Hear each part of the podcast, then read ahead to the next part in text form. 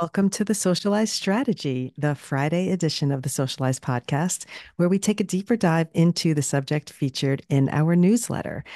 So let's jump into it. I have to say, I really like the subject for today because I've probably been living by it since I started on social media. And that is why you need an audience first mindset. I love this topic because when I first started, although I was doing random dancing videos and baking videos, my purpose was during the pandemic to bring a sense of happy and joyfulness to my followers, my friends and family as well, because I really started at first on Instagram and then moved into TikTok. So I brought my Instagram mindset into my TikTok world. And it was just so much fun because I knew that I wasn't doing it for myself. I was always doing it for people who were holed up in their house and they were going crazy, bored. I was having baking raffles.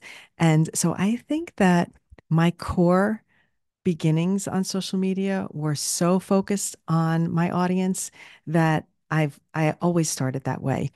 And I've always thought that way. But I think now when people take a step into pursuing social media, there's this goal behind it. They either want to become an influencer, a content creator, they need to promote a small business. Maybe they're trying to become an expert in their field and put themselves out there to find work or work opportunities, consulting.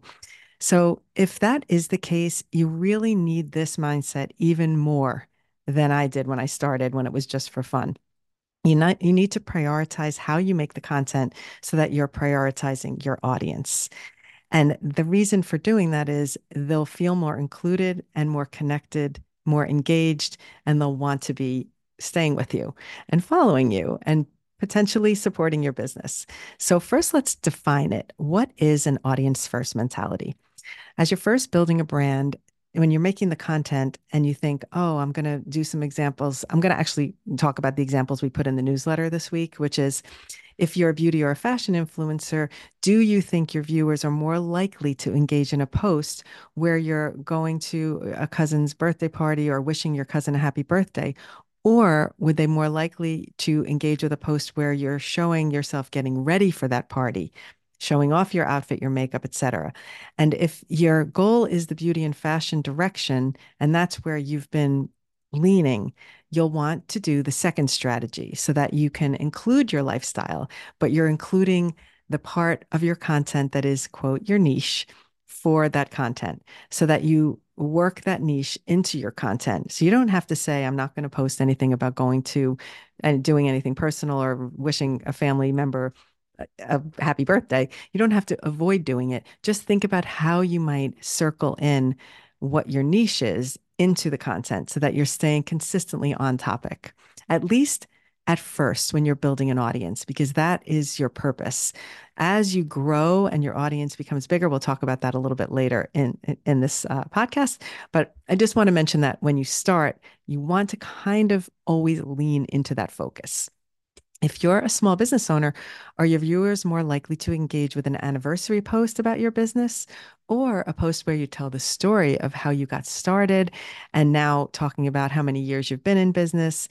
So, if you think about that, probably the people who are listening would be interested in knowing how you started. And that would be more appealing than just me celebrating me for my anniversary of my business.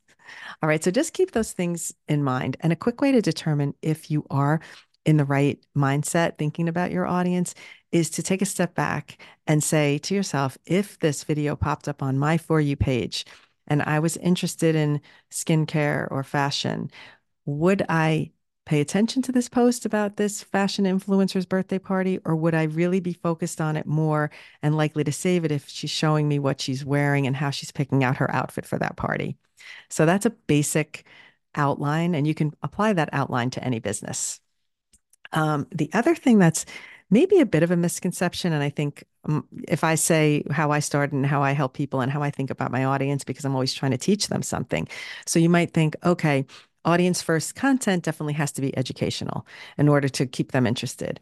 And really, that is not the case. So if you think about it, there's three types of content. Okay. We talked about this in the newsletter, three categories, which are educational, entertaining, and relatable. So I'm going to give you a bit of a basics about each one of those. Obviously, educational is easy. It's what we mentioned above, videos that share valuable information that a viewer wants to save or remember. So for example, in, my case, I'm teaching TikTok. So I'm sharing the tools I use, I'm sharing how to do certain things, strictly educational posts. And on my feed, those usually do better than my other content. And I'm perfectly okay with that. And I'm not going to stop doing other content. But that's educational. Entertaining is going to be more content that is entertaining that can be audience first because you're still thinking about how your audience is going to connect with what you're saying. So I'm going to actually give an example to make it easier. If you're a person who might be interested in doing lip sync or skits or something, you could do an interaction between you and a customer, a former customer, a pretend customer, where you're showing how you treat your customers. That is audience first because you're taught you're showing your customer as an actual persona and you're showing them how you interact with them. So that's very valuable. If you think about it, how you want to be treated when you walk into a store, if it's a real brick and mortar, or how you want to be treated online. If someone makes a customer service call, that would be a great one because I find that so aggravating when I do online when I have to call call the online companies to do process a return or something. So things like that, thinking about how you can differentiate yourself and your business by showing a fake interaction with a customer. That would be one example. Another example might be uh, you and your coworker having an interaction, and perhaps like, oh, here's a great example that personality hire video that went viral, where the girl was saying, you know, clearly she was the personality hire in her company. And that was a really cool one because it made me start to think, oh, who are the personality personality hires that I've worked with in my life over the years. It was very thought provoking. It was also very relatable, and people who can relate to themselves as the person personality hire might share that video. And there was nothing in that video that was about a business or about anything specific, and yet it went so viral. So that's a great example of how to think about your your other content that is not so specifically product driven, but how it can invite your audience in by showing who you are as a person. I mean, I'm going to link that video for sure in the, in the show notes here. Another going on to the category, sorry, of relatable, that's where we're going next, is viewer on these apps love to see content they can relate to. And so let's say you have a business where, and we'll use the business of appliance repair just for this example. But as an appliance repair person, you might show problems that some of your customers had and some and I particularly had a washing machine video go viral. I'm not even in the appliance realm and I was I actually had that go video go viral because I was asking people, do you ever have this problem where your your your water bunches up in your washer and doesn't drain? So an example that's just a good example of how to think about maybe a problem in the business that you have that could be relatable to your customers. So therefore, they'll share it. I like to always have you focus back on thinking is the content I'm sharing something that somebody might want to send to someone that because they can relate to it, because they think it's funny, or because they're learning something. So those are the three things education, entertainment, and relatability. Those are always your core things to think about in creating the pro- the content. If you're a business that does uh, small business, let's say ships from home or something like that, you can you can share a problem that you've had with shipping. You can do a funny skit about go, trying to get your packages picked up by by UPS uh, or whatever. You can ask advice of your audience. You can share a special moment you had with a customer. So there's so many things that you can do that are related to your business that are going to be more interesting to your audience when it's not always a sales pitch. So just give those give those some thought. I'm going to take a moment to say that I want to launch what I'm calling Friday favorites. And what I'm going to do is talk about three of my favorite random things. They're not going to necessarily be content stuff. I'm going I'm thinking about on Tuesdays doing uh, Tech Tuesdays where I'll talk about the tech stuff on Tuesdays. But on Friday, I'm just going to do Friday favorites. So I picked three things for today. One of them is right here. It's my Malin and Goetz candle. And it's uh, just my favorite brand. It's such a special candle. And I don't turn it, I don't light it a lot because it's expensive. and I get nervous that I'm going to go burn through it too quickly. But I really, really like it. This is the strawberry one. So I'm going to give Malin and Goetz a little shout out for the candle. Second up, I'm going to bring in one of my skincare favorites. Now, I want to say that I don't always, I have, uh, you know, as many of us women do, we have certain things we use for certain parts of our body. So sometimes it's, hold on a second. Sometimes it's skincare. We might use a different body lotion because that brand is something we've been using forever. But I'm going to just give a shout out to In Your Face. And the reason I'm showing you this one is look, it's empty. Why? I love it and I've used it up. So I'm going to give them a big shout out. Look at it's got a little drip coming. So what I love about this is first off, smell. It's kind of a citrus. This is all natural. Her business is so focused on women with aging skin as well as women who have younger skin. I just love everything the the the ingredients that go into it. So I'm a big fan of this brand and I'm just going to give a shout out to my favorite my favorite face wash. Next up is a sweet one that I've had forever, which is my Oribe hair refresher spray. I wish you could see this because I'm going to do a demo. No, I just spray this on my hair. I'm going to do it right now if you're watching. Okay. When I get together with someone, and it doesn't have to be when I've just sprayed it, but when I get together with someone and they always say, Oh my gosh, you smell so good this has always been a fear as we get older because you think as you this is a terrible thing to say but as you get older you worry about certain smells i mean i know lumi deodorant loves to talk about this but I like to always smell fresh. And what I like about that hair refresher spray is that it's not a perfume and it stays on your hair. So most of the times when you go to hug someone, they're near your hair. And if you don't wash your hair every day, or if you're a person that does wash their hair every day, still, this puts a nice scent and it just stays and it's clean. So those are my three favorites for this week. Thank you for listening. I'll list them below and where you can find them. None of these are paid promotions. Although if you're interested in a paid promotion to be promoted on a favorite Friday, do do reach out via email. All right. Let's carry on to the subjects. So do you always have to post audience first content?